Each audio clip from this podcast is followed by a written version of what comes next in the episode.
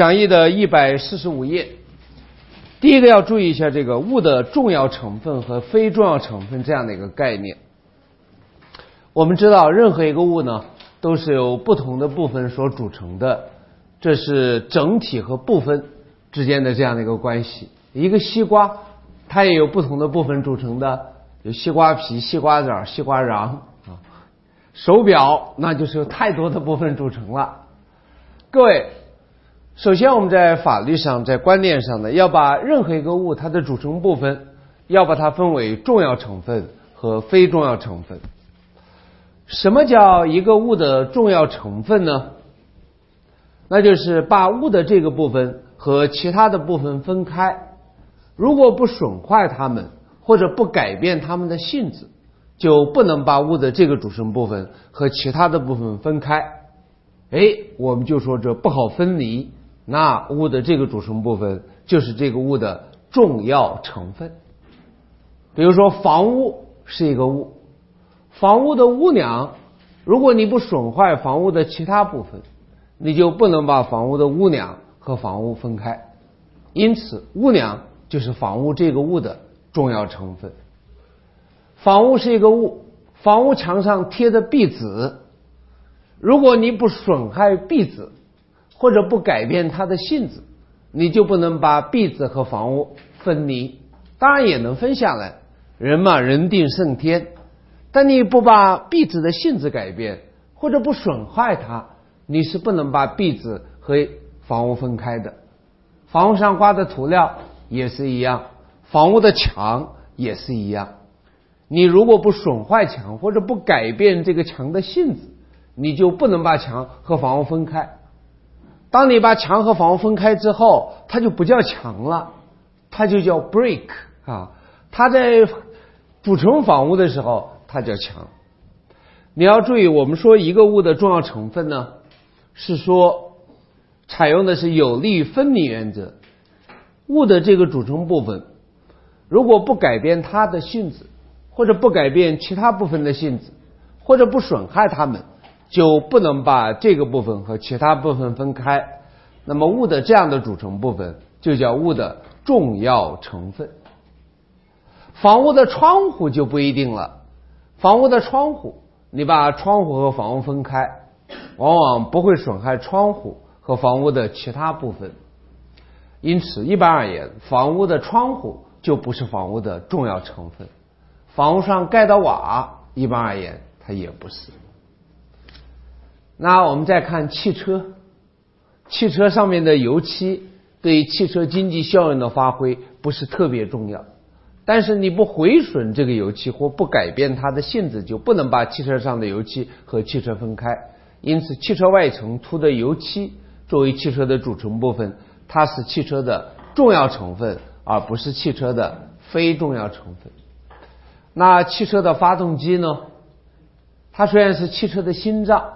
当你把发动机拆卸下来，发动机本身、汽车车体的其他部分都不会受到损害或不会被改变性质，因此汽车的发动机只是汽车的非重要成分。汽车上面的音响、汽车上面的轮胎都是。书呢也是一个物，书的封面呢是汽车的，呃，书的封面是书的重要成分，你不毁损它，就不能把书的封面。和书分离，分离以后呢，它也改变性质。现在它叫封面，你一分离，它就不再叫封面，它只是一张纸而已。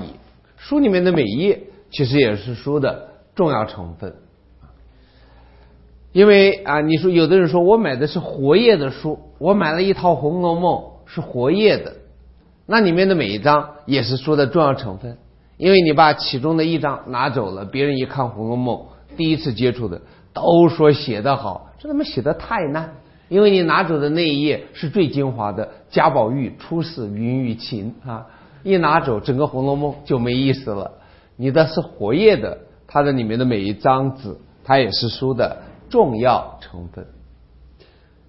因此，我们所说一个物的组成部分到底是一个物的重要成分呢，还是非重要成分？采用的是有离分离原则。一个物的组成部分，如果把这个部分和其他的部分分离，不会改变它们彼此的性质，也不会损害它们，那么物的组成部分就是物的非重要成分；反之，就是物的重要成分。这样的分在司法考试里面有什么意义呢？主要有两个方面的意义。第一就是物权的归属。例一和例二，你甲的汽车发生车祸后，甲窃取乙的油漆给汽车重新做了油漆，又窃取丙的汽车轮胎装在自己的车上，那我们就会问：乙能不能对甲行使油漆的返还原物请求权呢？不能。甲固然窃取了乙的油漆，但他把窃取的油漆涂在自己车上之后，油漆已经变成了甲的汽车的重要成分，非经毁损或改变它的性质，不能和汽车分离。那么，为了促进物尽其用呢，我们就会说，由于油漆已经变成了甲的汽车的重要成分，非经毁损不能分离，乙的油漆发生了复合。乙的乙对油漆的所有权因复合而消灭，甲取得复合物油漆过之后的汽车的所有权。既然乙对油漆的所有权已经消灭，乙对甲就不能行使油漆的返还原物请求权，就只能行使侵权损害请请求权和不当得利返还请求权。那么同时我们要问，丙有没有权利要求甲返还轮胎的所有权呢？能。因为当甲盗取丙的轮胎，把它安装在甲的汽车上之后，由于轮胎不是汽车的重要成分，因此轮胎不会发生复合。因此，丙对轮胎的所有权并不会因为安装在甲的汽车上而消灭所有权，因为它不会发生复合。因此，丙仍然是。甲安装在他的汽车上的轮胎的所有权人，甲是无权占有人，丙可以对甲行使返还原物请求权。这样物的重要成分是复合这样一种物权变动的学理基础。一定要归属于不同人的物，其中一个人的物变成另外一个物的重要成分，非经毁损而不能分离，它才会发生复合。那么这个呢，我们也可以换一个角度来说，那就是一个物的重要成分，它必须在物权归属上和它所除的这个物具有相同的物权法的命运。一个物的重要成分不能越出这个物之外，成为另外一个物权的标的物。它必须和它所除的物具有相同的法律命运。简洁的来讲，一个物的重要成分。不能单独成为物权的客体，但是一个物的非重要成分，它就可以和它所处的物具有不同的物权归属。当然，它们的物权归属虽然常常是一致的，但在例外的情况下，一个物的非重要成分可以跃出该物之外，成为另外一个物权的客体，但一个物的重要成分就没有这样的可能性。那你这样一把握，你对这一点把握的就更深刻。另二呢，也是一样的道理，物的重要成分不能单独成为物权的客体。甲的汽车需要大修，甲向乙购买三桶油漆，约定甲支付价款之前，乙保留油漆的所有权。甲又向丙购买一发动机，约定甲支付价款之前，并保留发动机的所有权。油漆发动机交付后，甲用油漆将汽车油漆更换了发动机，但甲一直未向乙丙支付约定的价款。第一个问：乙能不能对甲给予保留的油漆的所有权，对甲行使取回权呢？不能，因为当甲把乙的油漆涂到汽车上之后，油漆成为甲的汽车的重要成分。这个重要成分，它不能，它必须在物权归属上和汽车具有相同的物权法命运。它不可能跃出该汽车之外，成为另外一个物权乙的所有权的客体。因此，由于油漆成为甲的汽车的重要成分，乙和甲约定以保留所有权的约定，因此啊就失去效力。乙对甲就没有油漆的取回权，他就只能要求甲承担违约责任。与此相对应的是。那丙能不能对甲行使发动机的取回权呢？可以。根据买卖合同解释第三十六条的规定，甲不按照约定支付约定的价款，保留所有权的丙就可以对甲行使取回权，对甲产生一种逼迫感，逼着他按照约定支付价款。因为发动机不是甲的汽车的重要成分，它可以跃出该汽车之外，可以和汽车具有不同的物权归属，而跃出汽车之外成为丙保留的所有权的标的物，因为它不是汽车的重要成分。重要成分和非重要成分呢，不是看物的组成部分对这个物的经济效用的发挥是否重要，主要是看是否有离分离。因此，它并不是一个生活上的概念。这个分类呢，还有另外的一个意义。我们来看一下例三，一百四十六页例三。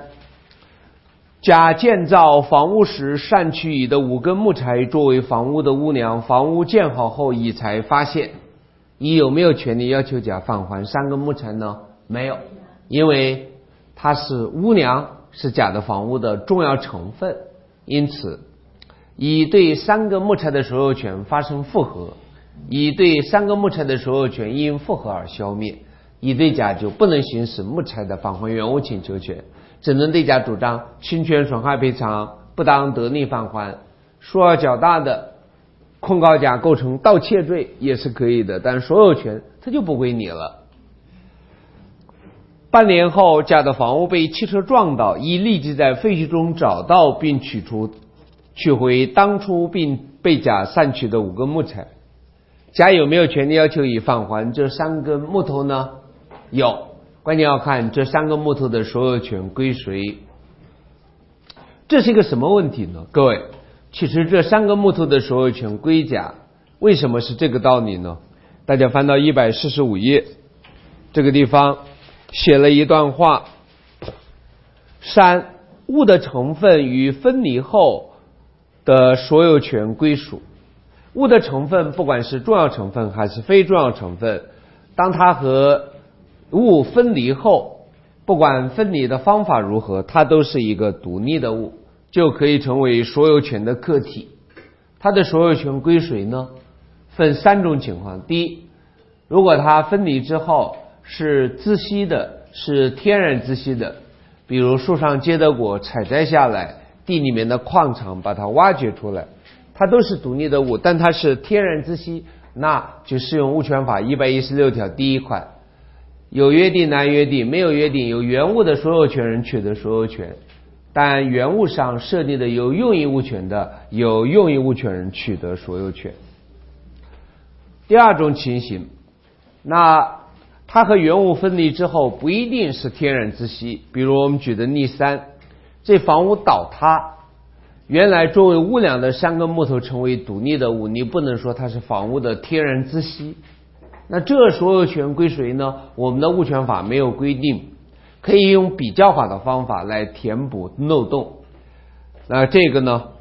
它的规则是：如果不是天然之息，原则上归所从分离之物的所有权人享有所有权。因此，这个房屋倒塌之后，屋梁成为三根独立的木头，它的所有权归原物，该房屋的所有权人甲取得，而不归乙。因此，乙没有资格擅自取回。当然，也有例外，在例外的情况下，可能会被认定为是无主动产，比如河滩上的石头，地里面的石头在埋在地里面的时候，它是土地这个不动产的重要成分。当经过地质运动，它成为河滩上的石头的时候，就变成了一个独立的物。河滩上的石头如果不是特别重要，我们现在一般还认为它是无主动产，仍然可以先占取得所有权。那么，二零一一年的第九题就考河滩上的石头。河滩上的石头经过地质运动，它本来是土地的成分，但它变成了独立的物。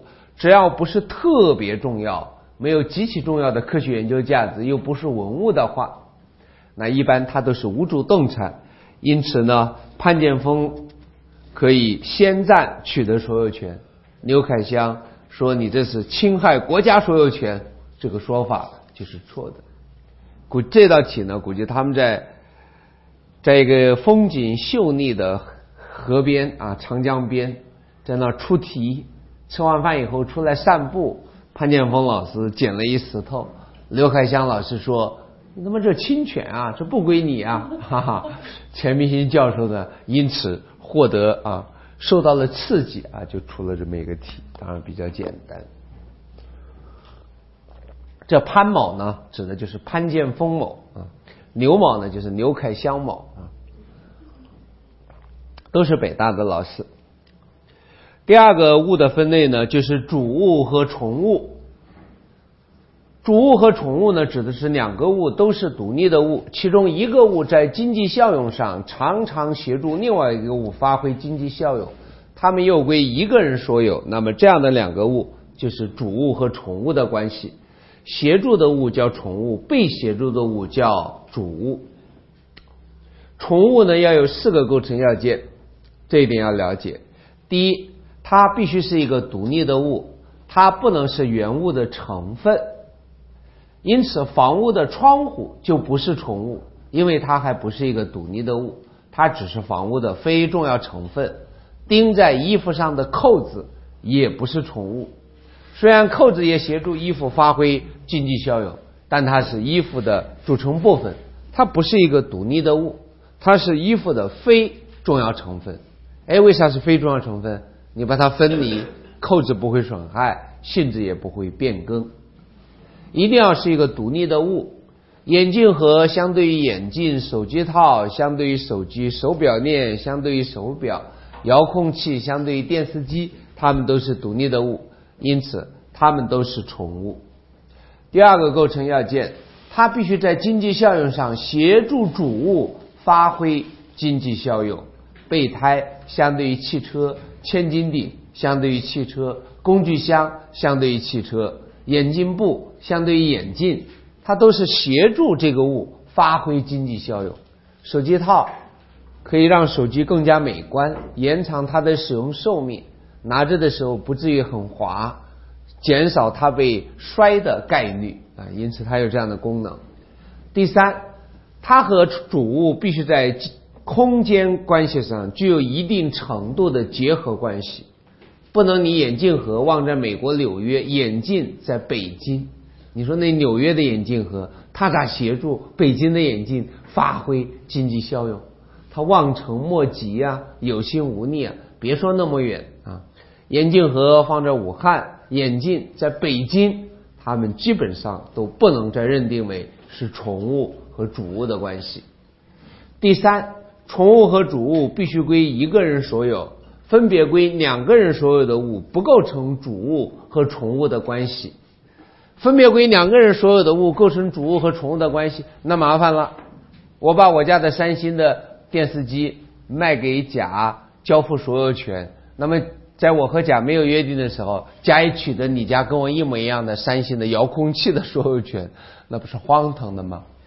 主物和宠物一定要归一个人所有，不归一个人所有的两个物不可能构成主物和宠物的关系。有人提出反驳意见，不对呀，老钟，担保法解释第六十三条白纸黑字写的主物和宠物可以不归一个人所有，作何解释啊？哈哈哈，千万别拿担保法解释六十三条来质疑，它是民法学界出了名的笑话。是我们最高人民法院的法官制定司法解释的时候不小心犯的低级错误。不归一个人所有的两个物可以成立经济上的主物和宠物的关系，但一定不构成法律上的主物和宠物的关系，这是没有任何问题的，一定要注意这一点。另外要注意的是什么呢？我们中国大陆和台湾一样，不动产也可以构成宠物，这一点和德国不一样。在德国，不动产不可能构成宠物。那因此呢，在我们城市里面，没有独立的产权证的地下室，没有独立产权证的阁楼，没有独立产权证的车位，都可以视为房屋的宠物。农村呢，一般可以认定正房是主物，偏房是宠物，猪圈、厕所也是宠物。大家一般都九零后，不知道哇，猪圈和厕所啊，不知道什么叫猪圈啊。你看一下这牛乡村爱情就知道了，赵四他们家就很多啊。不动产也可以成为宠物，但是你这个城市里面，如果你那个地下室它具有独立的产权证，那它就不是上面房屋的宠物了。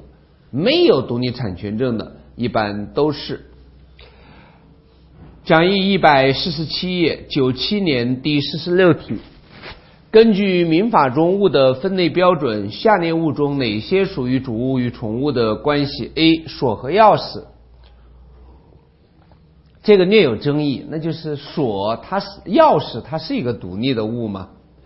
但这个题给的标准呢是，因此呢，锁是主物，钥匙是宠物。B. 上衣和裤子，关键是裤子没有常常协助上衣。发挥经济效用的这样的一种功能，有的民族的人就从来不穿裤子，比如缅甸的，他男的他也穿裙子，他不穿裤子。中国也有人从来不穿裤子的，小沈阳，从来就不穿裤子。C 电视机和遥控器，哎，这个是，因此选 A、C、地房屋和窗户，窗户它不是一个。独立的物，因此它就不是宠物。宠物的第一个要素，它必须是一个独立的物，它不能是一个物的成分。这个区分有什么意义呢？主物和宠物主要是物权变动。我们的物权法规定了四个层次的内容。第一，甲乙约定把主物的所有权由甲转移给乙，那么只要甲乙没有相反的约定，说乙你不能取得宠物的所有权。那么都是毫无例外的，乙在取得主物的所有权的那一刻，就取得了宠物的所有权。甲把电视机卖给乙，已经把电视机交给乙，但甲乙因为疏忽大意，没有约定遥控器的归属，那都是毫无例外的，在乙取得主物电视机所有权的那一刻，乙就取得了宠物遥控器的所有权。谁让你没有约定的啊？第二，甲把房屋出卖给乙已经给乙办理了过户登记，但因为疏忽大意，却没有约定一个没有独立产权证的地下室五平米的地下室的所有权的归属。那乙在取得主物房屋所有权的那一刻，就毫无疑问的取得了宠物所有权的归属。阁楼没有独立产权证的车位，农村的偏房、猪圈和厕所都是一样。那么这是第一个层次，当然我举了一个例子，例四就不照着念了。第二个层次呢，我有一辆车 SUV 的，我把它给你设立抵押权，那我车上还有个备胎呢，全尺寸的备胎呢，那个备胎就几万，还有工具箱，还有千斤顶。那你实现抵押权的时候，仅仅拍卖变卖了我的汽车还不够，还差几万块，那你能不能再气势汹汹的对我的？备胎对我的汽车的工具箱行使抵押权，再优先受偿呢？哎，这就是也是抵押权物权变动上的主物和从物方面的规则，规定在《担保法解释》第六十三条。那要看我这个抵押人我取得宠物所有权的时间。如果在你的抵押权汽车抵押权设立之前，我就取得了宠物工具箱和备胎的所有权，恭喜你。你的抵押权的客体包括宠物、工具箱和备胎，你对他们也享有优先受偿的权利。与此相对应，如果是在你的汽车抵押权设立之后，我才取得工具箱和备胎的所有权，很遗憾，他们不是你的汽车抵押权的客体，你对他们不享有优先受偿的权利。担保法解释第六十三条。第三个层次，我有一辆汽车。给你设立了质权，现在你对汽车行使质权，变卖该汽车优先受偿，但还不够，还差几万块。你想对工具箱和备胎行使质权优先受偿，那么他们是不是呢？规定在担保法解释第九十一条，那要看是否完成了交付。如果我和你基于设立质权的合意，把工具箱和备胎交付给你占有，那么他们是你的。汽车质权的标的物，反之就不是。第四种情况，我把我的汽车开到你那个地方修理，欠交修理费六千元，到期不支付，你留置了该汽车。那么当然，你应当给我宽限两个月以上的宽限期，让我履行债务。我依然不履行，这个时候你就可以行使汽车的质权，拍卖变卖汽车，并优先收偿。那么假设这个车不是很值钱，拍卖变卖以后还不够六千块钱，那么你又想对工具箱和备胎，那你能不能？你的质押权的客体包不包括工具箱和备胎呢？规定在《担保法》解释一百一十四条，关键要看你是否同时留置了工具箱和备胎。同时留置的你就享有，否则就不享有。当然，在你的留置权成立的时候就有这个要求。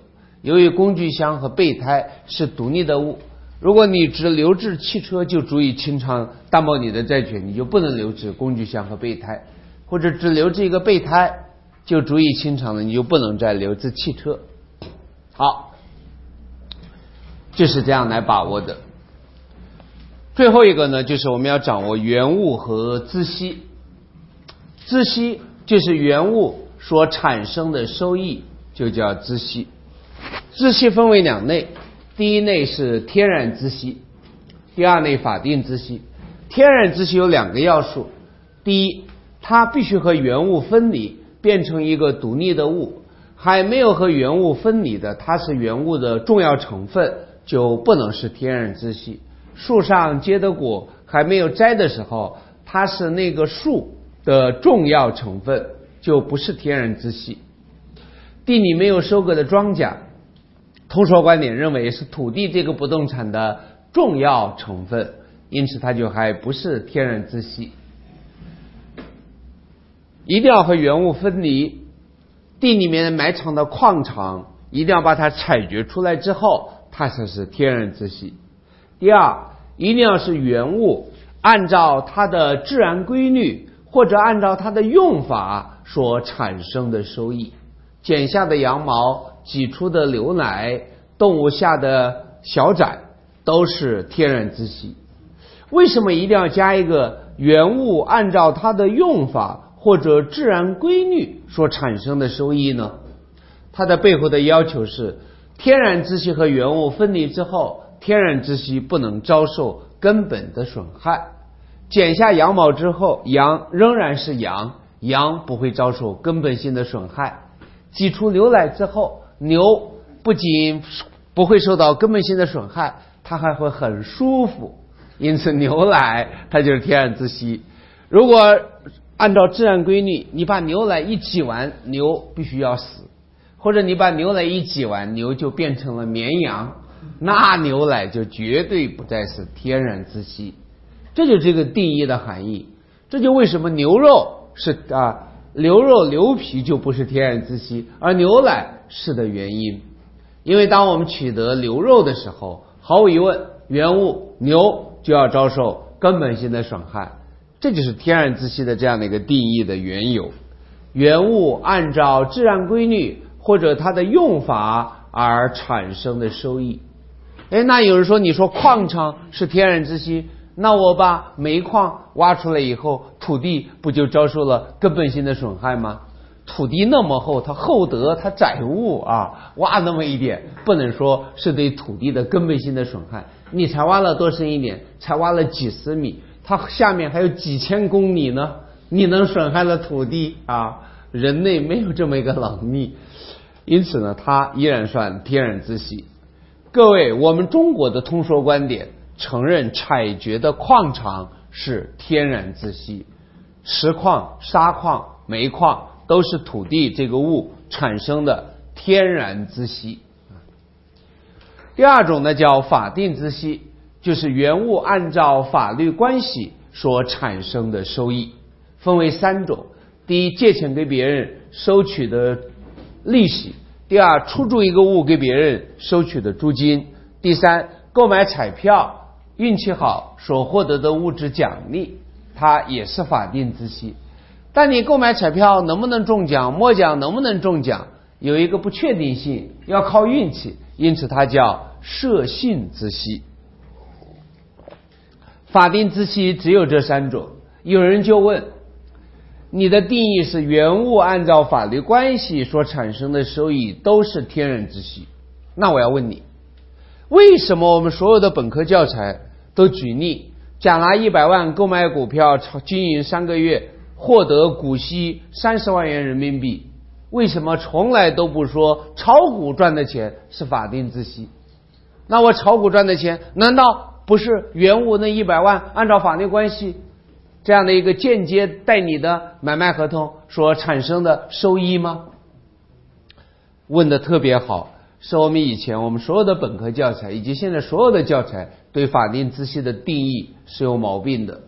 法定孳息的定义得改，得改成。原物的所有权人不使用原本的对价才叫法定孳息，一定要这个原物的所有人，你把你的原物的使占有、使用、收益的利益让渡给别人使用，而产生的对价才是法定孳息。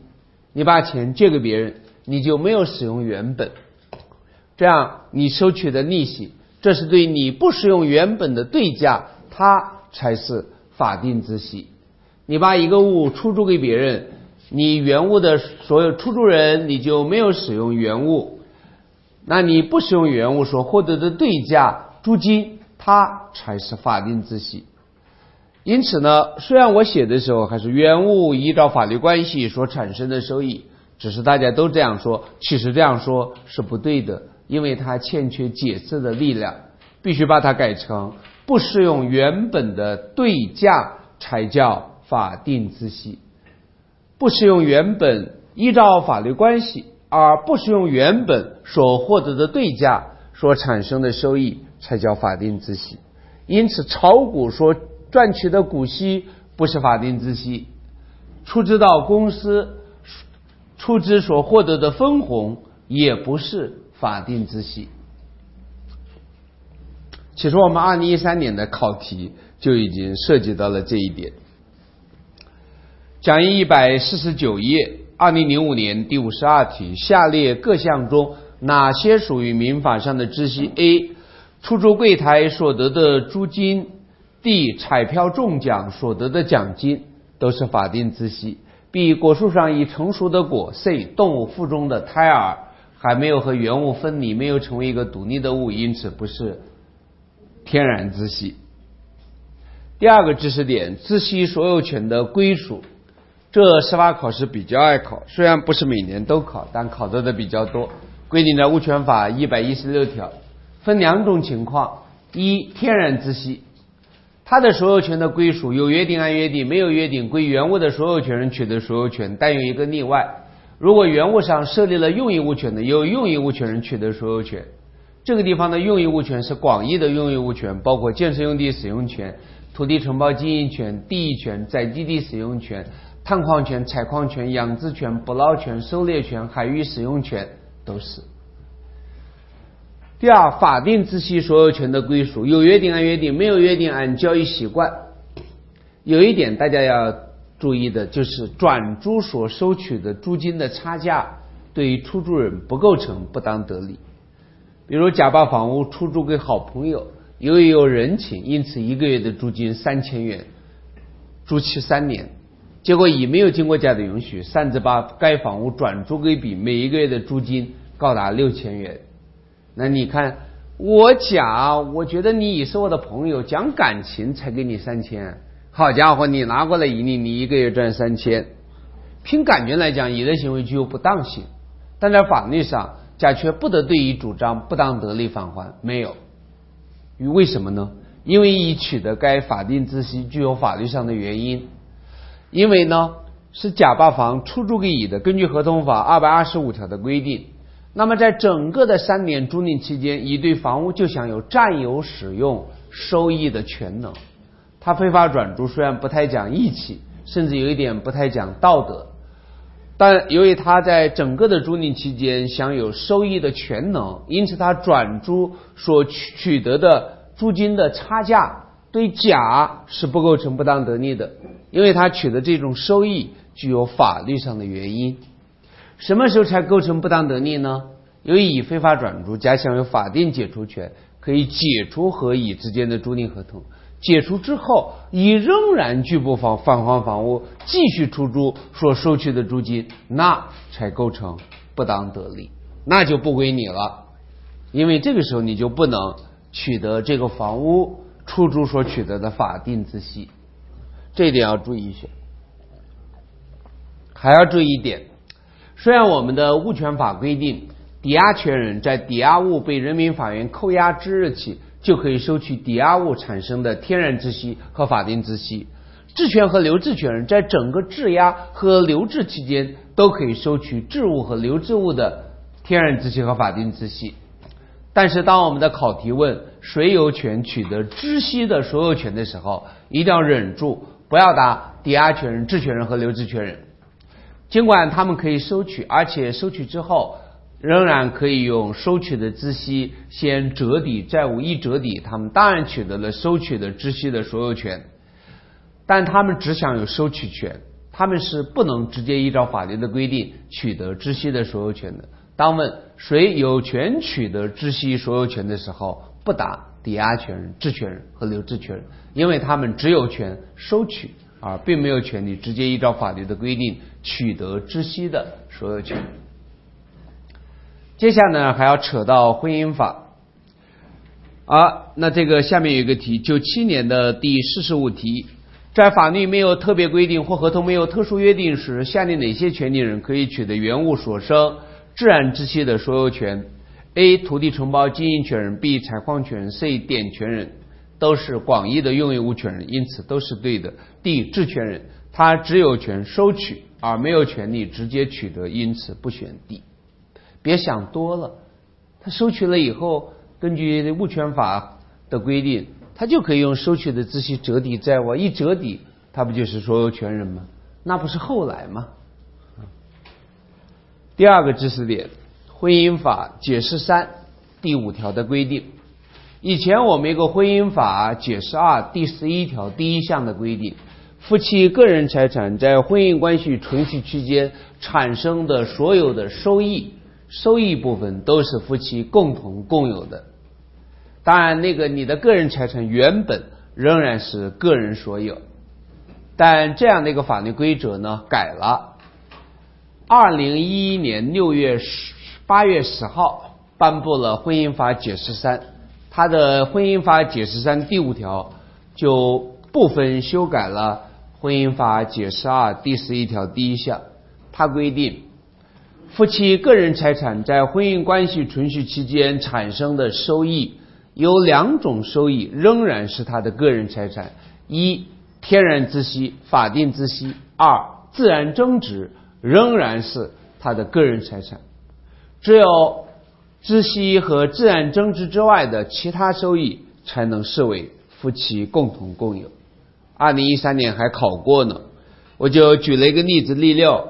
甲婚前拥有一套房屋，价值两百万元。后甲与乙结婚，结婚后甲将房屋出租三年，租金九万。此后甲又用该房屋作为出资与朋友合伙经营三年，获得三十万元的分红。后甲退出合伙，收回房屋不久，甲乙离婚。此时房屋价值四百万元。这房屋是甲的婚前财产，是甲个人享有所有权的。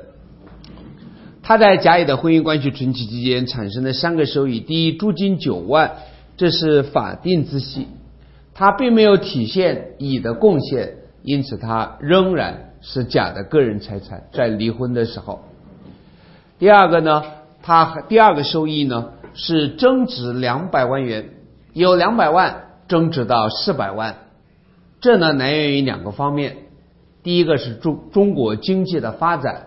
折射在房价上。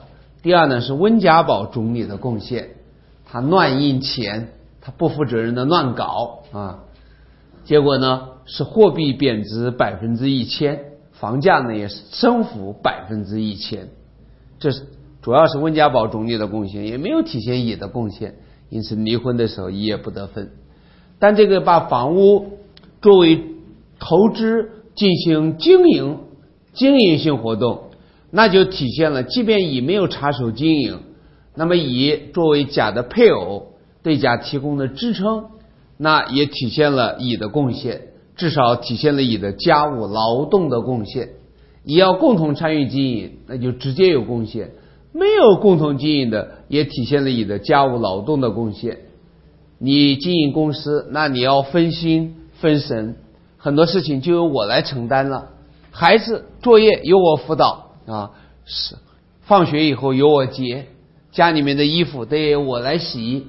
那这把房屋夫妻个人财产作为投资经营所取得的收益，那军功章有你甲的一半，也有我乙的一半，因此它就应当被认定为夫妻共同共有，主要是体现了你的家务劳动的价值。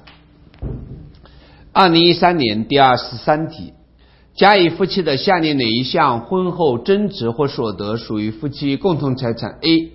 甲婚前承包果园，婚后果树上结的果实还没有分离，都还算不上天然之息。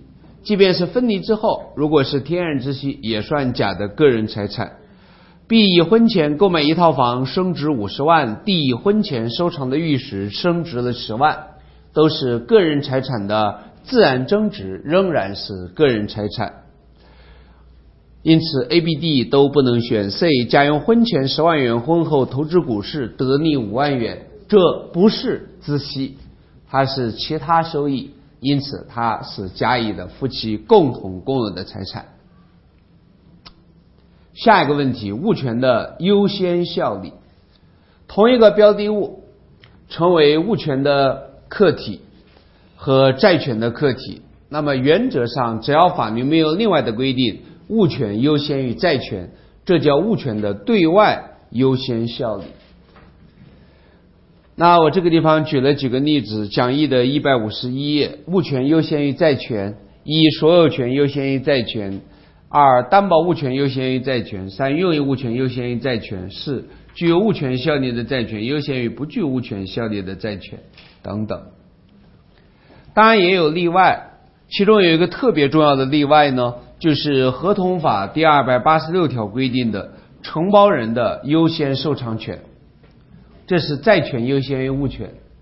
比如甲把工程承包给乙，现在甲不向乙支付到期的工程价款八百万元，那么如果乙对甲催告之后，甲仍然不支付工程价款八百万元。只要在建的工程不是高速公路、铁路、政府的办公大楼、幼儿园、医院这样的公益性的工程，乙对在建的工程就享有优先受偿的权利。乙可以和甲协议，由乙取得该工程的所有权，抵债抵八百万。不能达成这个协议的，乙可以直接拍卖变卖在建的工程，并变卖的价款。来优先受偿乙对甲的八百元的工程价款的债权，优先到什么程度呢？第一，优先于抵押权，即便甲为了盖房向银行贷款，把这房抵押给银行，银行对方享有抵押权，但是实现变价的价款的债权的时候，是乙对在建工程变卖的价款，它的优先受偿权优先于银行的抵押权。第二，还优先于一部分所有权，比如甲以这开发的楼房是商品房，他已经把其中的一些房卖给了业主，并给业主办理了过户登记，那业主都取得所有权了。只要业主还没有支付大部分购房款，没有支付购房款，或者支付了少部分购房款的，我们的乙在拍卖变卖这个证券工程的时候，也可以把。已经取得了所有权，但尚未支付大部分价款的房屋拍卖变卖，这样我们乙的优先受偿权就是优先于部分业主的所有权，因此这是一个例外，是债权优先于物权的一个例外。合同法第二百八十六条一定马上再次考到，前些年考过几次，中间有五六年一直都没有考到过，像这样的知识点就要当心。当然，我们的海商法也规定，船舶优先权虽然只是个债权，它却优先于物权得到实现，优先于船舶质权，优先于船舶抵押权得到实现。下面呢，就是物权对于物权的优先效力，叫物权的对内优先效力。同一个标的物成为数个物权的客体，那哪个物权更加优先呢？这叫物权对物权的优先效力，成了我们最近每年必考的内容。第一，大家要注意一个原则性的规定：原则上先来后到，先成立的物权优先于后成立的物权得到实现。第二，法律另有规定的除外。当然，我们的司法考试主要考法律另有规定，但千万别忘了前提。先来后到，事实上，我们二零一三年就考到了先来后到。我就举了一个例子，你比如说例一，就是典型的先来后到。甲先后在自己的土地上为乙、丙设立两个取水地役权，均办理了地役权登记。此后，甲土地上的水源不足，不能同时满足乙、丙的取水地役权。那乙说：“我的行使我的地役权，我来取水。”乙、丙你不行。丙也同样的说，那谁优先呢？先来后到，法律另有规定的除外。你查遍我们的法律，没有例外规定，先来后到。因此，乙的第一权优先于丙的第一权得到实现，乙就可以对丙主张：丙你不得取水。那么丙怎么救济呢？丙只能解除和甲的第一权设立合同，要求甲对自己承担违约损害赔偿责任，仅此而已。第二个问题。那就是例外规定。例外规定，我们有两个是特别重要的。第一，抵押权的顺位，抵押权都是优先受偿的担保物权。那同一个物上设立了两个抵押权，他们都是就抵押物变卖的价款优先受偿的权利。但同一个物上设立了两个抵押权，抵押物变卖的时候，如果不能满足两个以上的抵押权，谁优先获得受偿呢？这样的一个问题就叫抵押权的顺位，规定在物权法第一百九十九条，当然很重要。一百九十九条规定的很一般化、很概括化，你要把一百九十九条掌握呢，还要注意一个抵押权设立的规则。不动产抵押权一定要办理抵押登记，没有办理抵押登记，不动产抵押权就没有设立。因此，一个不动产上设立两个以上的抵押权，一定是登记过的抵押权，它不可能存在未登记的抵押权。一个房屋上给甲、乙、丙、丁四个人都设立抵押权，他一定是都登记过的，他不可能存在未登记的抵押权。那么，一个房屋上给甲、乙、丙、丁四个人都设立了抵押权，担保的债权总额高达两千万。可是房屋拍卖变卖的价款只有一千二百万，那不够啊！谁优先呢？那就是先登记的优先于后登记的。你们甲乙丙丁四个人，谁的抵押权第一登记，那变卖的一千二百万元就先满足你谁的，让你先爽。你爽完了以后再下一个人，那接着你第一个人就分了八百万，还剩四百万。那谁第二登记，那谁放在第二顺位分。到这个地方一分完没有了，剩下的人就没有了，你的抵押权就不可能得到实现。那么你的债权呢，就只能是一个没有担保的普通债权。谁让你登记的那么晚呢？谁让你愿意承担那么大的风险呢？那有一个问题，那是甲和乙一个人上午登记，一个人下午登记，那还甲先分吗？不，上午登记，下午一个上午登记，一个下午登记，算同一天登记的。同一天登记的，那你们俩就是同一顺位。你们俩分的时候是同一顺位的。那你甲的债权一千万，乙的债权五百万，合在一起一千五，咋分？按比例分，按比例来分啊。因为它总共才一千二百万，那你们俩就按比例分这一千二百万。甲分三分之二，乙分三分之一，把一千二百万给分完。因此，同一天登记的顺位相同，按债权比例分。第二，你要注意，动产抵押它是不需要登记的。甲把汽车抵押给乙，只要甲乙的抵押合同有效，甲有处分权，登不登记无所谓。不登记，乙也取得汽车的抵押权。当然，登记了好，登记以后你的顺位好。另外呢，你也可以对抗善意第三人。因此，同一辆汽车上。先后给甲、乙、丙、丁四个人设立抵押权，那就可能有的登记过，有的没有登记。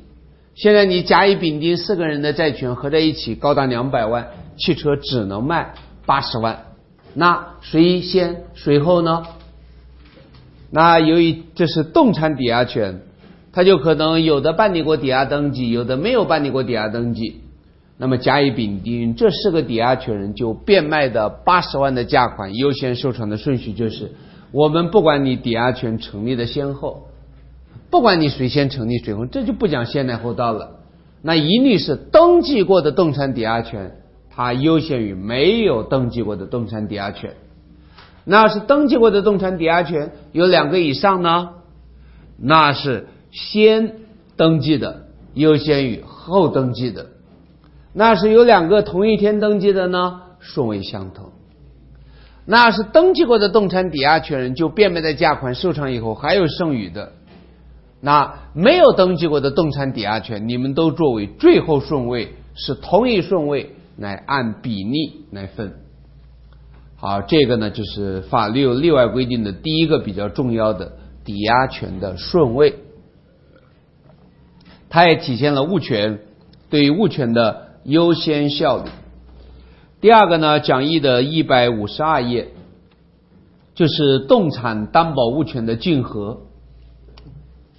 那要是同一个动产上同时存在抵押权、质权和留置权，那么变卖这个动产所取得的价款，他们都是担保物权、留置权、抵押权和质权人在分动产变卖的价款的时候，谁优先呢？这就叫动产担保物权竞合的问题。我们得分两个层次，第一个层次，那就是留置权人他和抵押权人、质权人之间谁更优先？当然，这个也是先来后到，法律另有规定的除外。那么，我们首先呢，先来后到就不用说了，主要看法律另有规定的除外。注意，千万不要错误的以为。特别对于初步接触物权法的这个知识点，不要错误的以为，只要同一个动产上同时并列着抵押权、质权、留置权，在任何时候都是留置权优先，不是的。我们可以要分两种情况：第一种，如果是动产上先设立抵押权、质权，最后成立留置权的，这我们可以确保最后成立的留置权，它一定优先于。先成立的抵押权和质权，这是没有任何疑问的，规定在物权法二百三十九条。你看二百三十九条的措辞是非常准确的。一百五十二页倒数第五行，同一动产上已设立抵押权或者质权，该动产又被留置的，留置权人优先收偿，说的非常准确。我们可以确定，一个动产上先成立抵押权。成立质权，最后成立留置权的，变卖这个动产取得的价款，先满足留置权人，还有剩余的才满足此前设立的抵押权或质权。这一点是可以肯定的。这是什么道理呢？我们的本科教材就说，因为留置权是法定担保物权，因此它应当优先。你凭感觉这能成立吗？不成立。留置权它虽然是法定担保物权。我们也可以规定，它最后得到实现呢，对不对？其实真正这就把不是原因的东西当成原因。其实真正的原因是什么呢？那留置权最后成立，它为什么还跑在前面优先受偿呢？三个原因。第一个原因，留置权担保的债权都有一个重要的特点，它增加了留置物的价值。我修理过这个汽车。我运输过这个货物，把它从不太值钱的地方运输到比较值钱的地方。而与此相反，抵押权和质权担保的债权，它往往并不会增加抵押物和质物的价值，不会说哇，你抵押一次这个物，它就价值增加了，不会。第二个原因。抵押权和质权担保的债权，往往都是融资的债权，都是帅呆了的债权，都是资本家的债权，都融资的债权。而你看这个留置权担保的债权，都是一些可怜兮兮的债权，都是我保管了这个东西，修理过这个东西，运输过这个东西的债权，这些债权，它往往都是那些提供了劳力、提供了技术服务的人的债权，往往都是些蓝领工人的债权。蓝领工人家里没有余粮啊，等米下锅的。从法政策上来考量，南岭工人的他的这些债权都是等米下锅的，因此呢，从政策上来考量，它虽然最后成立，它也应当比那些抵押权、质权担保的融资债权应当得到优先的实现。第三，来源于历史的传统，来源于地中海的欧洲中世纪的。海商法的传统，其实英国它那个跟中国一样的，他当年那些经商的人，都是在英国本土活不下去的人，都是刑满释放人员、流氓、阿飞，他们没有什么钱，他们在本土也没有地位，也受到歧视，他活不好，他就只能冒险。这些人唯独的就一个命，而且命也不值钱，他就可以冒险到印度啊，整点香料啊。到中国搞点 China，搞点 tea 呀，啊，回去，那英国人喜欢哇，红 tea 绿 tea 不错嘛，啊，下午喝点茶嘛，他们不怕死，他们呢顶多能搞个船，你到中国来，你也要真金白银的拿英国的好东西来换的，他就要借款，他借款的时候，往往这个船他都抵押了，就设立了抵押权。那你这个抵押以后，那我问你，那你这个船如果在路上坏了以后，到我这个港口来修理，你不交付修理费，我把这个船留置以后，如果在法律上我的留置权不能优先于你的这个船上已经设立的抵押权，我还会给你修吗？你在那发啊 help help SOS 的时候，我还会去给你拖船吗？我还会救你吗？就不会了。因此，正是为了让中世纪的商人他的船舶在坏了以后有人修，在出现了危机的情况有人救，因此你就不得不形成这样的一种规则：因修理费、因拖船这样的一些费用所产生的留置权，虽然是最后成立的，也应当优先于船舶上已经设立的抵押权和质权优先得到实现。这才是原因，什么？因为它是法定担保物权啊，那都是鬼扯。有时候其实你稍微想一想，它都不可能是原因啊。好，这就是第一个，这就是著名的物权法二百三十九条。各位，那你要与此相对照，要是先成立留置权，后成立抵押权或质权，各位我们就不能担保那个留。动产变卖的价款留置权一定优先得到实现了，那你就不能担保。这个时候就要看留置权成立之后设立的抵押权和质权是谁设立的。那因此呢，我就举了举个例子。你看，例五和例六都是一样的。例五，甲将自己的汽车送给乙修理，因欠到期修理费，被乙留置。此后。所有权人甲又将该汽车抵押给丙，这当然还是按照先来后到，乙的留置权优先于丙的抵押权实现。例六也一样，也是先成立的留置权优先于后成立的质权得到实现。但是例七和例八就不一样了，一旦是动产上先成立留置权，留置权人自己作为担保人。用留置物为别人设立抵押权和质权，那就不一样了。那就是逆七和逆八。逆七，甲将自己的汽车送给乙修理，因欠到期修理费被乙留置。现在因为留置权人乙需要给丙提供担保，留置权人乙找到所有权人甲，请求甲同意自己用该汽车给丙提供担保。得到甲的同意后，以自己的名义用该汽车给丙设立质权或抵押权，这当然是乙的留置权先成立。可是你乙，你作为担保人，用这个东西给别人设立质权或抵押权，那你乙作为担保人，你对物享有的优先受偿权，显然就不能优先于被担保人。对这个物所享有的抵押权或质权，在这种情况下，一定是丙的质权或抵押权优先乙的留置权得到实现。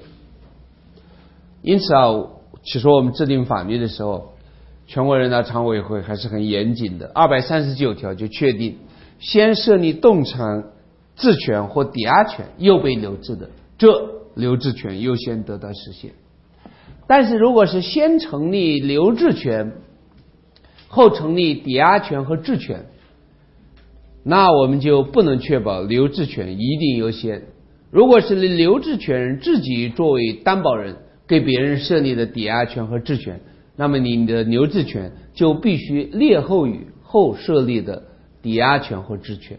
道理很简单，抵押人和出质人，你对物的权益显然不能优先于质权和抵押权，这是毫无疑问的。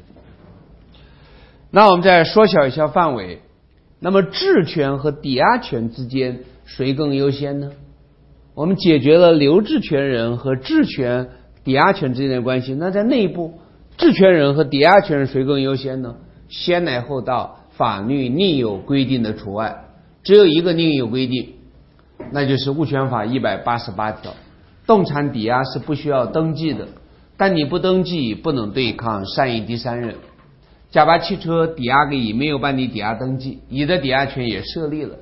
此后，甲又把汽车出资给丙，那么现在变卖汽车的时候，谁更优先呢？如果丙是善意的，他在取得质权的时候不知道乙已经对汽车享有未登记的抵押权，那么乙的汽车抵押权不能对抗善意的丙，那么丙的质权就优先得到实现，优先乙的未登记的汽车抵押权。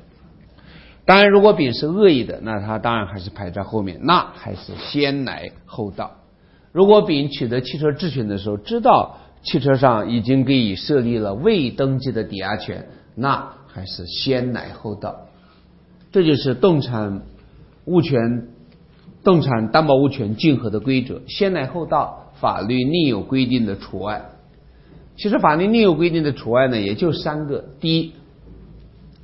抵押权的顺位，第二二百三十九条，同一动产先设立质权和抵押权又被留置的，留置权优先。第三个另有规定的，先设立动产抵押权，动产抵押权没有登记后设立质权的，如果质权人是善意的，他优先受偿。有的人总结说，能不能这样呢？交啊。占有的优先于未占有的，登记优先于未登记的，这他以前总结的顺口溜啊，这不好，他没有解释力，就是这样的，先来后到，法律另有规定的除外，就能把这个掌握的很好。二零一一年第七题，同生公司以一套价值一百万元的设备做抵押，向甲借款十万，未办理抵押登记手续。那么甲的抵押权已经设立了，只是没有登记，他不能对抗善意第三人，也比登记过的抵押权排在后面。同生公司又向乙借款八十万，以该套设备作为抵押办理了抵押登记手续。甲乙之间的顺位呢？登记过的优先于未登记的，因此乙优先于甲，他们的顺位就是乙甲。同生公司欠丙货款二十万，将该套设备出资给丙，又给丙设立质权。甲乙丙如何排序呢？先来后到。乙和丙之间是乙排在丙前面。甲和丙之间呢，由于甲的没有登记，不能对抗善意第三人，因此甲排在丙的后面。甲乙丙的顺位就是乙丙甲。丙不小心损坏了该套设备，送丁修理，因欠修理费五万，该套设备被丁留置，先成立抵押权质权，又被留置的二百三十九条，丁的留置权最优先。甲乙丙丁的顺位就是丁乙丙甲，因此选 D。出题人很够意思，丁排在前面的只有 D 啊，这就比较简单一点，它就越来越难了。二零一三年第八题，甲公司一起机器设备为乙设立了质权。十天以后，丙向银行贷款一百万，甲将机器设备又抵押给银行担保其中四十万元贷款，但未办理抵押登记。同时，丙将自有房产抵押给银行担保其余的六十万元贷款，办理了抵押登记。这个地方考共同抵押。丙向银行贷款一百万，设立了两个抵押权来担保：第一，甲的机器设备抵押担保；第二，丙的房屋抵押担保。像这样的，丙欠银行一百万元的债，设立两个以上的抵押权担保，叫共同抵押，是每年必考的内容。二零一四年还会再考。下午我们要重点来讲它啊。共同抵押分为两种，第一，按份共同抵押，像这样。甲和丙就汽车、机器设备抵押和房屋抵押担保的份额有约定的，就叫按份共同抵押；没有约定份额的，就叫连带共同抵押。连带共同抵押是重中之重。那么，既然是按份共同抵押呢，那么当丙不还银行一百万元的时候，银行只能对甲的机器设备行使抵押权，清偿四十万。同时，对丙的房屋行使抵押权，只能清偿六十万。即便房屋变卖的价款达到一百万元以上，你也只能对丙的房屋优先收偿六十万元，因为他约定了各自担保的份额。这样的话呢，B 就是 A、B 都是错的。A 如银行主张全部债权，应先拍卖房产实现抵押权，必须同时对甲的机器设备。和丙的房屋行使抵押权，B 也是错的。如果银行主张全部债权，可选择拍卖房产或机器设备实现抵押权。如果是连带共同抵押，那 B 就是对的。二十日以后，甲将机器设备在抵押给丁公司办理了抵押登记，丙公司借其不能清偿银行贷款，下列哪一选项表述是正确的？就涉及到动产担保物权的竞合。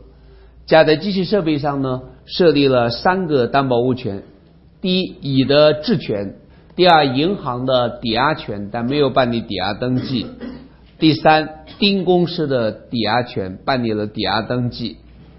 那么，乙的质权、银行的未登记的抵押权、丁的登记的抵押权应该如何排序呢？先来后到，法律另有规定的除外。因此，乙的质权优先于丁的登记过的抵押权。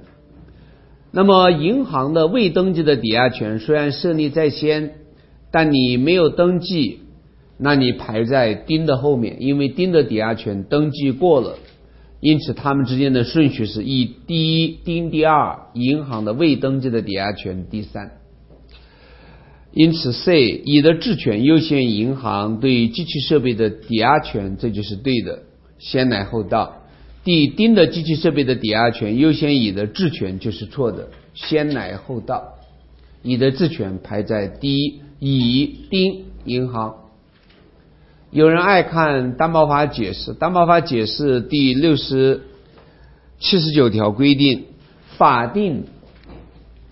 法定登记抵押权优先于质权。那按照这个规定呢，由于丁的抵押权已经登记，丁的就优先于乙的质权。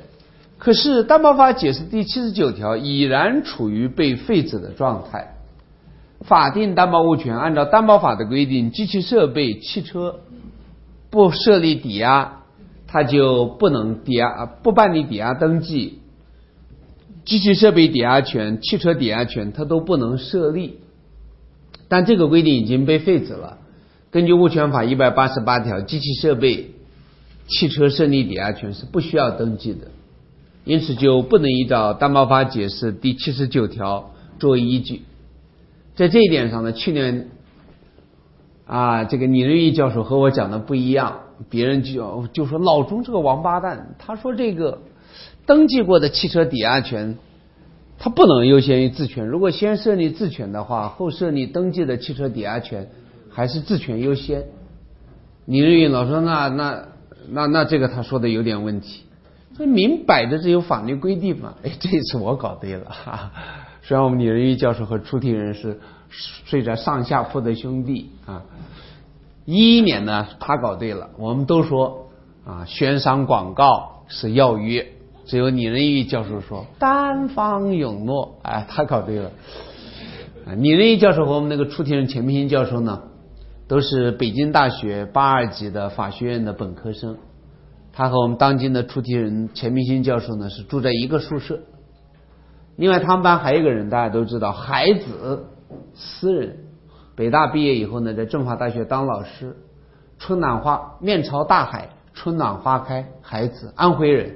后来在这个山海关，嗯，卧轨自杀的自杀的孩子，啊，他呢和李仁义教授也是一个班，住在李仁义教授的对门，啊，他们这个班子是星光灿烂。好，这就是这个题。课程到这个位地方为止呢，我们对民法也有了解，就任何一个知识点都是没有障碍，都没有难度的。说民法难，那都是鬼扯。有的人学了自己学了一点民法，就爱装很难啊啊，装希望别人尊重自己，这种装是不会让别人尊重自己的。民法它没有什么难的，你但凡是个法律，它就没有什么难的。法律就是 Commons 啊 sense。下一个问题呢，是每年必考到的内容，就是物权请求权。我们对物权提供全方位的保护。第一，提供债权法的保护方法。甲是汽车的所有权人，甲对汽车的甲的汽车被以无权占有，那么甲可以对乙行使三十四条的返还原物请求权，或者以不法的方式对甲的汽车所有权实施妨害，甲可以对乙主张。排除妨害，或者乙呢具有对甲的汽车所有权实施妨害的现实危险，就可以防患于未然。甲可以对乙消除危险，这是对甲的物权的物权法的保护方法。它有优点，因为它在成立上不以加害人具有过错为构成要件，它不要求甲受有损失，它不适用适用时效。当然，除此之外呢。我们也应当对甲的物权提供债权法的保护方法，比如甲是汽车的所有权人，甲把汽车出租给乙，租期两年，在租赁期间，乙驾驶该车发生车祸，导致该汽车全毁，那么甲作为所有权人，一可以对乙主张违约，这是对甲的汽车所有权的合同法的保护方法。第二，乙的行为构成加害给付，还构成侵权呢，甲可以对乙主张。侵权损害赔偿，这是对甲的汽车所有权的侵权法的保护方法。如果汽车的租赁期间届满，乙拒不返还，甲可以对乙主张返还汽车占有的不当得利，这是对甲的汽车所有权的不当得利法的保护方法。这都是债的保护方法，他们是必要的，但不是充分的，因为他们除了违约责任之外。都是过错责任，乙没有过错，你甲就不能对乙主张侵权。因此呢，我们就规定了物权请求权，规定在物权法三十四条和物权法第三十五条，规定了三种：返还原物请求权、排除妨害请求权、消除危险请求权。啊，好，前面的别的我们都不讲，我们看。第一个返还原物请求权，规定在物权法第三十四条。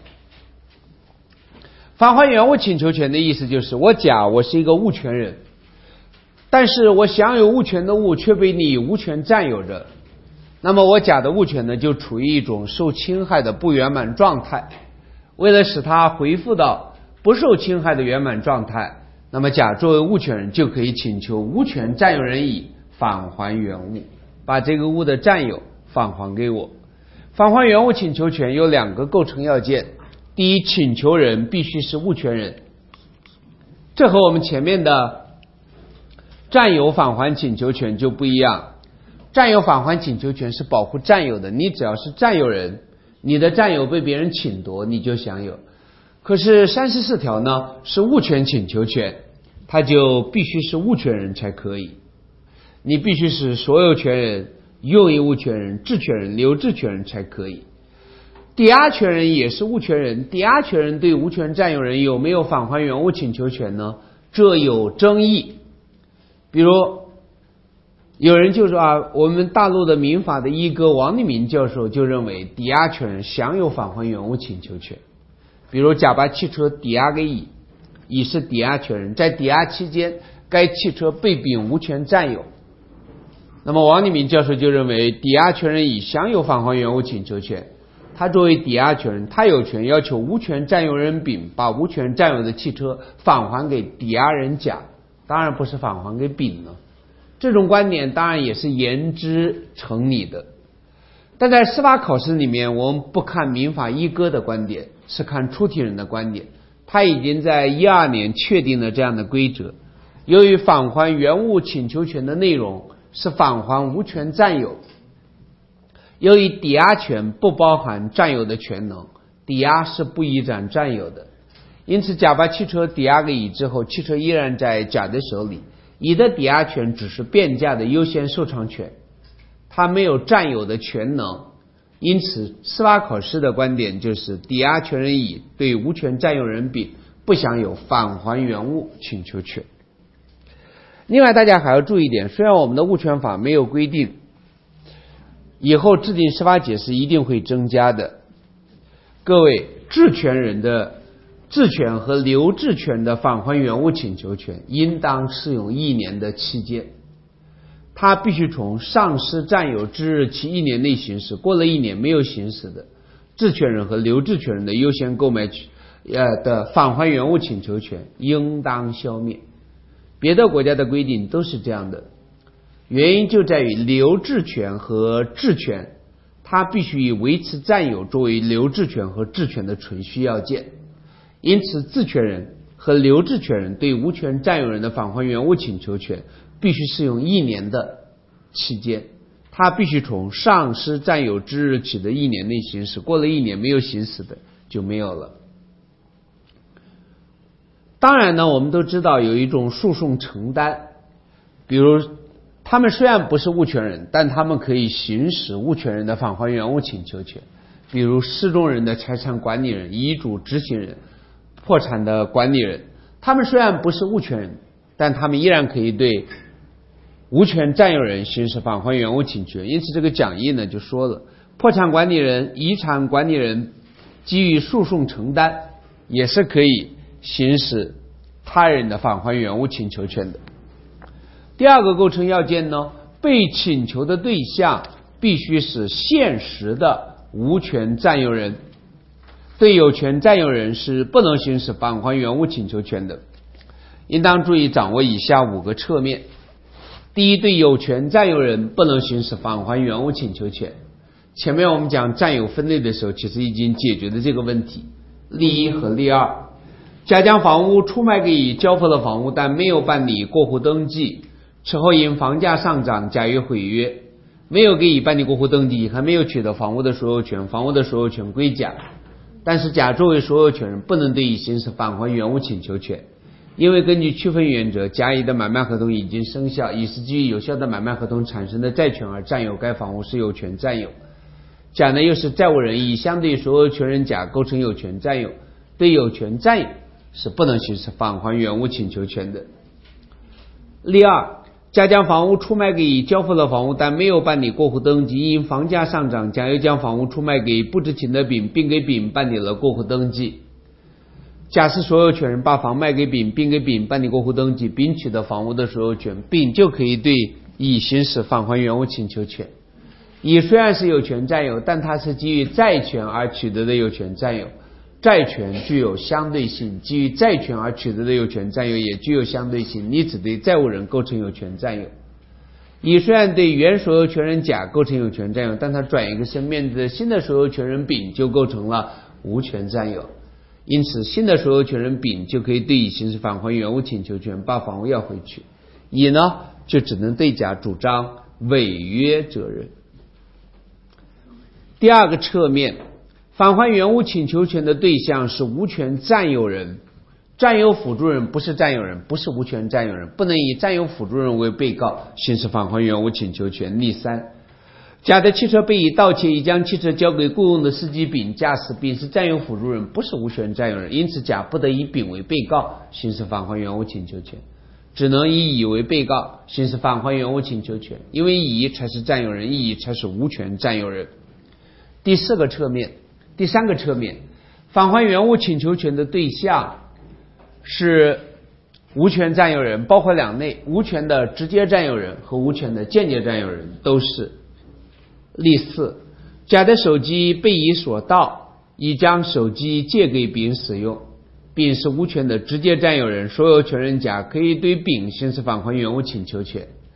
手机虽然不在乙的手里，但是乙是把手机借给丙、出租给丙、交给丙维修、交给丙保管、质押给丙。乙仍然是无权占有人，乙是无权的间接占有人，因此甲也可以对乙行使返还原物请求权，只是乙返还的方式，要么乙从丙那个地方把手机要回来返还给甲，要么乙把对丙的返还请求权让与给甲，以待现实交付。也就是说，乙可以指示交付的方式对甲返还无权占有，这都是可以的。第四个侧面，一定要请求的时候，该人仍然是无权占有人。曾经的无权占有人，如果他的无权占有因为丢失、被盗、出卖、赠与并完成现实交付而丧失，他就不再是无权占有人。义务以可能为前提条件，他虽然曾经是无权占有人，但他现在他不是了。那你就不能对他行使返还原物请求权，就看能不能对他主张侵权损害赔偿、不当得利返还或违约责任。因此，一定要提出请求的那一刻，他仍然是无权占有人。这就是“现实”这两个字的含义。例五，甲的手机为乙所盗，乙以市价出售给了不知情的丙，并交付。乙曾经是无权占有人。但他已经把无权占有的手机卖给丙，并完成现实交付。丙姓甚名谁，家住何方，乙都不知道。因此这样的话，甲就对乙没有返还原物请求权。甲就不能耍横，乙你赔一座山，赔一座金山，我也不要，我就要我那个手机。手机没了，我都丢了，都被盗了。我卖给一个人，那人我只是记得。在个月黑风高的夜晚，我在路边卖给了一个人，呃，一百五我就把它卖了。我只记得那个人身高很高，一米八二，比李代沫矮一点点，长得有点像猴啊，姓甚名谁我都不知道。我再怎么返还给你啊？义务以可能为前提条件，乙呢只是曾经是无权占有人，现在不是。既不是无权的直接占有人，也不是无权的间接占有人。甲对乙没有返还原物请求权。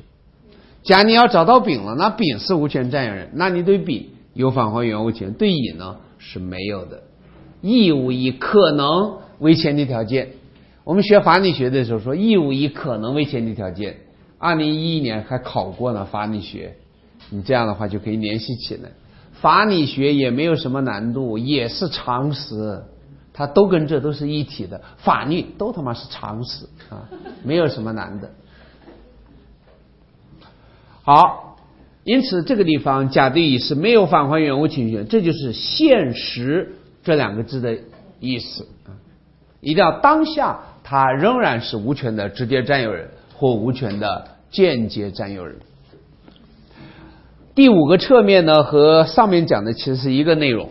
各位占有的客体是物，占有有一个重要的特征，占有的物毁损灭失的，占有是一定要消灭的，不管是有权占有还是无权占有，它都必须消灭。因此，返还原物请求权也受制于这一点。无权占有的标的物毁损灭失的，就不再有返还原物请求权的问题，因为无权占有，它已然消灭。例六，甲的猫被乙盗窃，甲发现时，该猫因乙管理不善而死亡。乙当然是猫的无权占有人，但是猫已经死了，该物已经毁损灭失，乙对猫的无权占有消灭，乙不再是无权占有人，甲对乙没有返还原物请求权，甲就不能说你必须把猫给我啊，这猫是我的恋人啊，那不行，它猫没有了，你也可以从反面来看，猫都死了，甲对猫的所有权已经消灭了，甲对乙就没有返还原物请求权，甲对乙。就看能不能主张侵权损害赔偿、不当得利返还的问题。那么逆期就更明显，甲享有质权的汽车被乙盗窃，甲发现时，该汽车因已发生车祸而全毁。质权有一个物上代位性，虽然车已经全毁了，但是如果要有保险金、补偿金、赔偿金，甲的甲的自权并不消灭，甲依然对保险金、补偿金、赔偿金享有自权。但是由于乙的无权占有，无权占有的物汽车毁损灭失，因此呢，乙的无权占有也就消灭了。甲作为自权人，对乙没有返还原物请求权。占有的标的物是物，因此占有有一个特点，就是占有物毁损灭失的占有要消灭，无权占有的物毁损灭失的无权占有它也要消灭。看一下例八。甲有一幅名画被盗窃，已出卖给不知情的丙，丙交给丁书画店保管，丁交给自己的雇员物代为收藏。关于甲的权利，下列表述正确的有哪些？画呢是一个盗章，丙虽然是善意的受让人，但作为一种例外，他不能善意取得，所有权呢依然归甲。二零一三年就是这样考的。A，甲对乙享有返还原物请求权，错。乙把它卖给了丙，赠与给丙，并完成交付。他曾经是无权占有人，但现在呢，他不是。乙 used to be 无权占有人，但他不再是无权占有人了。现在，因此 A 就是错的。B 甲对丙享有返还原物请求权。C 甲对丁享有返还原物请求权。对，丁是无权的直接占有人，丙是无权的。间接占有人都可以作为返还原物请求权的对象。D 甲对物享有返还原物请求权，物是占有辅助人，不是无权占有人。有人把这个题拿过去问别的讲民法的老师，别的民法老师脑中啊这王八蛋肯定搞错了啊，找找依据，因为这个题我告诉你，当初是很难的，当初对一般的人来讲，这个题很难，他摸不着北啊。是因为你他没有把战友给弄清楚，你把战友给弄清楚，这题大家是不是觉得太简单了？Too easy, too simple，简直他妈的 naive。你为啥你觉得这么简单？因为你把战友完全搞清楚了。这就为什么一定要先讲占有的原因，他就层层的推进。你我告诉你，这题如果你不把战友搞清楚的话，这是很难的。那有人就说这个脑中肯定讲错了，他拿一个依据，哎，他找到了合同法三百三十七条。我也真服了他，他居然找到了一个。他，你根据这个合同法三百三十七条啊，他有这么一个规定：你这个丙把这幅画交给丁保管，丙丁之间成立保管合同。如果冒出一个甲，说我是画的所有权人，甚至都拿出了证据，甲就是画的所有权人，画是被盗的。如果甲要求这个保管人丁返还的话。只有在两种情况下，你这个保管人丁把保管的话交给甲，你对丙这个继承人不构成违约。第一，法院的强制执行；第二，法院的术前财产保全。如果不是这两种情况下，你哪怕你这个丁你相信甲是所有权人，你把保管的话交给甲，丙仍然有权要求丁承担违约责任，因为保管继承人是我丙，而不是所有权人甲。哇，就以为推翻了我这个，他没推翻的，他恰好印证了甲对丙、甲对丁是享有返还原物请求权的。为什么就有返还原物权？比如说，你在我们的按照我们现行法的规定，即便你甲作为所有权人，你对丁享有返还请求权，当丁不交给你的时候，你能自己动手吗？根据我们强前面讲的占有返还请求权，你是所有权人。